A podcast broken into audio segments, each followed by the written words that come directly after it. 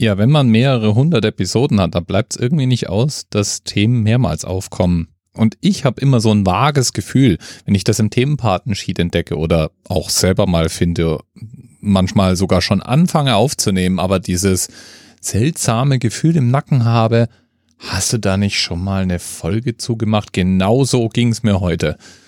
Es schlägt nämlich Themenpate nicht sicher vor, über eine Universität mit unaussprechlichen arabischen Namen zu sprechen. Die wurde nämlich 859 gegründet, steht in der Wikipedia und weist er auch aus hier im Themenpatensheet und ist die älteste noch heute existierende Bildungseinrichtung der Welt. Ja, diese Uni steht in Marokko und wird im Jahr 859 von Fatima al-Firi gegründet, der Tochter des reichen Kaufmanns Mohammed al-Firi.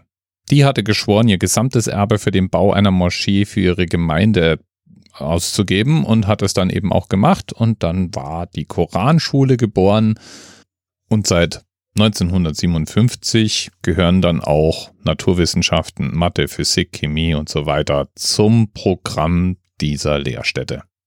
Diese Uni hat es jedenfalls ins Guinness Buch der Rekorde geschafft, als älteste noch bestehende Bildungseinrichtung der Welt.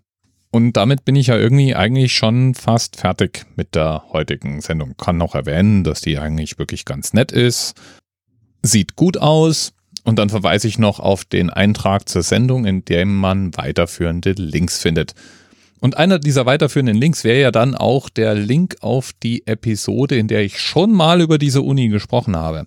Genau das wollte ich dann vorbereiten und dabei habe ich dann festgestellt, in Folge 737 sprach ich schon mal über die älteste noch bestehende Lehranstalt der Welt, weil die nämlich 737 gegründet wurde und nicht 859. Ja, Moment, wie geht denn das zusammen?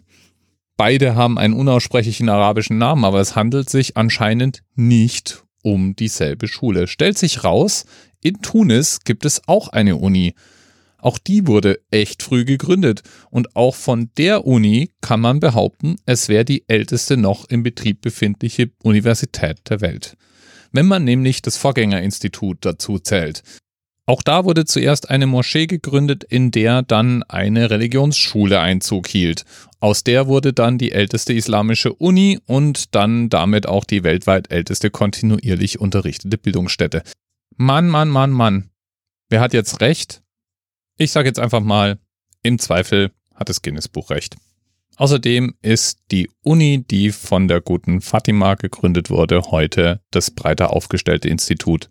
In Tunis kann man nämlich im Wesentlichen Islamwissenschaften und Theologie studieren, während man eben in unserer marokkanischen Uni neben der Religion und den benannten Naturwissenschaften Fremdsprachen, Rhetorik, Logik, Medizin, Astronomie, Chemie, Geschichte, Geographie oder auch Musik studieren kann.